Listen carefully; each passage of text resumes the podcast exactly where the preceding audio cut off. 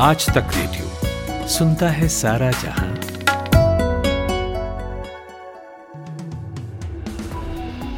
Good evening ये है शाम चार बजे का न्यूज़ पॉडकास्ट पाँच मिनट। मेरा नाम है शुभम तिवारी।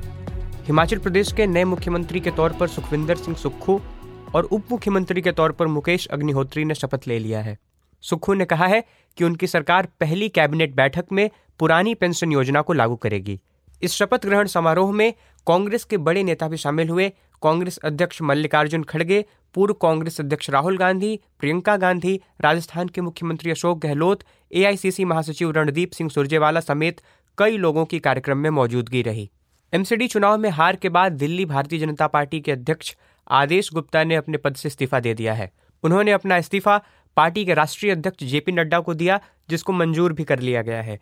एमसीडी चुनाव में भारतीय जनता पार्टी एक भी सीट उस इलाके में नहीं जीत पाई थी, जहाँ आदेश गुप्ता रहते हैं। आम आदमी पार्टी दिल्ली नगर निगम में इस बार अपना मेयर बनाएगी। भारतीय संचार निगम लिमिटेड, यानी बीएसएनएल जल्द ही अपनी 5G सेवा शुरू कर सकती है।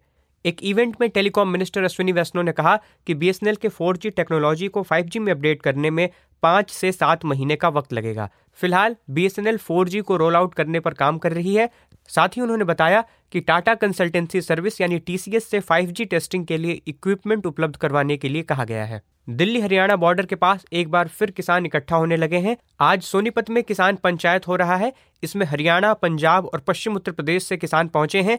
किसान सरकार से एमएसपी गारंटी आंदोलन के दौरान मृत किसानों को मुआवजा और परिवार को सरकारी नौकरी की मांग को लेकर इकट्ठा हुए हैं। इस पंचायत में किसान नेता जगजीत सिंह और बलदेव सिंह सिरसा भी पहुँचे हुए हैं। उत्तर प्रदेश की मेस में खराब खाने की शिकायत करने वाले कांस्टेबल मनोज कुमार के तबादले पर इलाहाबाद हाईकोर्ट ने रोक लगा दी है। कांस्टेबल मनोज कुमार ने फिरोजाबाद पुलिस लाइन की मेस में कथित रूप से परोसे जाने वाले खराब खाने का विरोध किया था। बाद में कांस्टेबल मनोज कुमार का तबादला 20 सितंबर 2022 को जारी किए गए एक आदेश के मुताबिक फिरोजाबाद से गाजीपुर कर दिया गया था। एमसीडी, यानी दिल्ली नगर निगम चुनाव में जीत के बाद आम आदमी पार्टी ने 18 दिसंबर को नेशनल काउंसिल की बैठक बुलाई है। ये बैठक एक दिन की होगी। राष्ट्रीय पार्टी बनने के बाद ये पहली राष्ट्रीय बैठक पार्टी ने बुलाई है। समाचार एजेंसी एएनआई ने दिल्ली पुलिस के सूत्रों के हवाले से कहा है कि दिल्ली के उपराज्यपाल वी के सक्सेना ने सुल्ली डील्स मामले के मुख्य आरोपी ओंकारेश्वर ठाकुर पर सीआरपीसी की धारा एक सौ छियानवे के तहत मुकदमा चलाने की मंजूरी दे दी है। बहुजन समाज पार्टी सुप्रीमो मायावती ने रामपुर के उपचुनाव में समाजवादी पार्टी की हार को लेकर सपा और बीजेपी के बीच मिली भगत की आशंका जताई है। 8 दिसंबर को यूपी में दो विधानसभा सीट और एक लोकसभा सीट पर हुए उपचुनाव के नतीजे आए थे। सपा का गढ़ माने जाने वाले रामपुर सदर से बीजेपी के आकाश सक्सेना ने समाजवादी पार्टी के आसिफ राजा को हराया था। वेब सीरीज़ तांडव को लेकर दर्ज एफआईआर में सुप्रीम कोर्ट ने अमेजॉन प्राइम वीडियो के इंडिया हेड अपर्णा पुरोहित को अग्रिम जमानत दे दी है। जस्टिस संजीव खन्ना और एम एम सुंदरेश की पीठ ने इस बात पर गौर करते हुए ये राहत दी है कि पुरोहित जाँच में सहयोग कर रही हैं। 19 जनवरी 2021 को ग्रेटर नोएडा के रबुपुरा थाने में बलबीर आज़ाद की शिकायत पर यह एफआईआर दर्ज की गई थी। कल यानी सोमवार को भूपेंद्र पटेल गुजरात सीएम पद की शपथ लेंगे। उनके साथ 20 से 22 मंत्रियों के मंत्रिमंडल में शामिल होने की संभावना है। भारतीय जनता पार्टी के विधायकों की मीटिंग के बाद कल सर्वसम्मति से भूपेंद्र पटेल को दल के नेता के तौर पर चुन लिया गया था। Commerce and industry minister Piyush Goyal ने राज्यसभा में इस बात पर चिंता जताई है कि भारत किस कदर कई चीज़ों के लिए चीन पर निर्भर होता जा रहा है।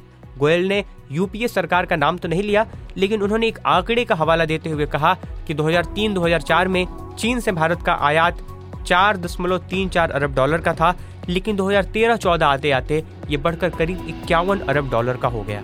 और ट्विटर की सब्सक्रिप्शन सर्विस अगले हफ़्ते रीलॉन्च होगी। मीडिया रिपोर्ट्स के मुताबिक, जो लोग सामान्य फ़ोन में ट्विटर का ब्लू टिक सब्सक्रिप्शन सर्विस लेते हैं, उन्हें आठ डॉलर पर मंथ के हिसाब से पैसा देना होगा। वहीं आईफोन यूज़र्स के लिए ग्यारह डॉलर पर मंथ देना होगा। पहले ये सर्विस 29 नवंबर को लॉन्च होनी थी, लेकिन इसका डेट आगे बढ़ा दिया गया था। आप सुन रहे हैं आज तक रेडियो। कहानियों का मौसम लौट आया है। किरदार जिनमें सांस ले रहे हैं, हमारी रोज़मर्रा की ज़िंदगी के एहसास। किसी आँख से टपका एक खामोश आँसू।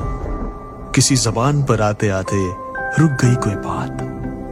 किसी की दबी हुई शरारती हँसी। किसी की मोहब्बत भरी एक नज़र।